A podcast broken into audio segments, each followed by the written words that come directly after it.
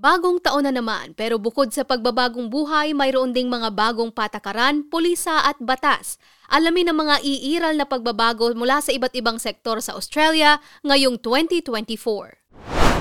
Layunin ng pamahalaan ng Australia na mapabuti ang serbisyong pangkalusugan at maengganyo ang mga Australians na mamuhay ng may healthy lifestyle. Kaya ngayong January first, twenty twenty-four, magiging epektibo ang pagbabawal ng pag-i-import ng non-therapeutic vapes sa bansa. Tanging ang mga nire-reseta ng doktor o galing sa mga butika ang legal gamitin. Sa South Australia, mula March first, twenty twenty-four, ang mga naninigarilyo at gumagamit ng vape ay maaring magmulta ng hanggang one hundred five dollars at prosecution penalties na aabot ng seven hundred fifty dollars kung mahuhuli sa mga outdoor public spaces kung saan ito ipinagbabawal. Pagdating sa welfare payments, halos isang milyong Australians ang makakatanggap ng six percent na dagdag sa kanilang youth, student o carer support payment. Ang youth allowance payment para sa mga nakababatang job seekers at estudyante ay tatanggap ng twenty-two dollars and forty cents at forty-five dollars and sixty cents kada fortnight.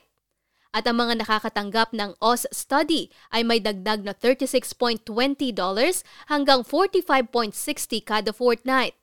Ang mga tumatanggap naman ng Disability Support Pension na edad twenty-one pababa ay mabibigyan ng dagdag na thirty-one dollars and ten cents hanggang forty-four dollars and ninety cents kada fortnight. Nasa higit six hundred thousand carers din ang makakatanggap ng dagdag na financial support bilang carer allowance na hanggang one hundred fifty-three dollars and fifty cents kada fortnight. Ayon kay Minister for Social Services Amanda Rishworth, ang cash boost na ito ay para sa mga carers sa Australia at bahagi ng suporta ng pamahalaan sa gitna ng lumalalang cost of living pressures. Ngayong taon, tataasan ang Medicare safety nets. Ibig sabihin, mas mataas na ang magiging out-of-pocket medical expenses bago makakuha ng rebate. Mula five hundred thirty-one dollars and seventy ay magiging five hundred sixty dollars and forty ito sa original Medicare safety net. Makikinabang dito ang mga pasyenteng may malalaking binabayaran sa pagpapagamot. Kapag gumastos ang isang pasyente para sa kanyang out-of-hospital medical services, ibabalik ng Medicare ang buong halaga o one hundred percent kung maaabot ang threshold sa loob ng isang taon. Ang extended Medicare safety net ay magiging two thousand five hundred forty-four dollars and thirty habang ang extended Medicare safety net para sa mga concession card holders at pamilyang tumatanggap ng Family Tax Benefit A ay magiging eight hundred eleven dollars and eighty. Sa H E C S requirements, ipatutupad ng mga unibersidad ang bagong Support for Study policy. Ibig sabihin, aalisin na ang fifty percent pass rate requirement para sa mga estudyanteng gumagamit ng H E C S help o tumatanggap ng Commonwealth help. Sa pension naman, maaari nang kumita ng extra ang mga seniors at veteran na gustong magtrabaho na hindi naapektuhan ang kanilang pension payments. Itinaas ng federal government ang work bonus limit mula sa seven thousand eight hundred dollars naging eleven thousand eight hundred dollars ito. Ibig sabihin, ang mga single pensioners ay pwedeng kumita ng hanggang two hundred four dollars kada fortnight at three hundred sixty dollars naman para sa mga mag-asawa. Sa superannuation, sa ilalim ng Australian Workplace Law, mula January first, twenty twenty-four, ang superannuation ay magiging bahagi na ng karapatan ng mga manggagawa na kasama sa National Employment Standards. Ibig sabihin, ang mga empleyadong hindi nabigyan o kulang ang binayad na super ay maaaring magsampa ng reklamo sa korte. Sa housing, sa Victoria, ang bagong gawang bahay ay pagbabawalang kumonekta sa natural gas. Mula January first, ang mga planning permits para sa mga bahay at residential subdivision ay magiging all-electric networks.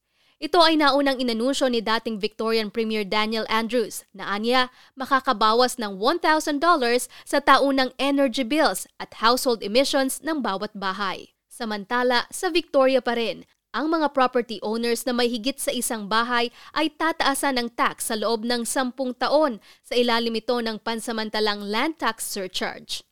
Ito ay para matulungan ang estado na makabawi sa mga utang at gastos sa panahon ng pandemya.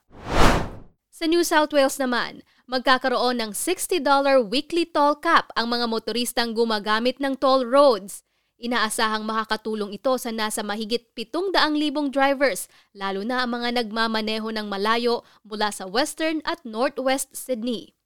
Ang mga eligible na driver ay dapat residente ng New South Wales at ginagamit ang sasakyan sa pribadong dahilan. Hindi kasama dito ang mga nasa rideshare operators, heavy vehicles, taxi at mga sasakyang nakarehistro sa negosyo.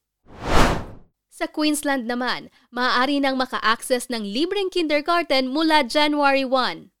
Ang kindi na fifteen hours per week o forty weeks kada taon na ino-offer ng mga long daycare services at sessional kindergarten services ay libre para sa mga batang edad na apat at hanggang apat at kalahating taon. Ayon kay dating Premier Anastasia Palaszczuk, bahagi ito ng cost of living relief para sa halos limampu't libo magulang mula sa Queensland.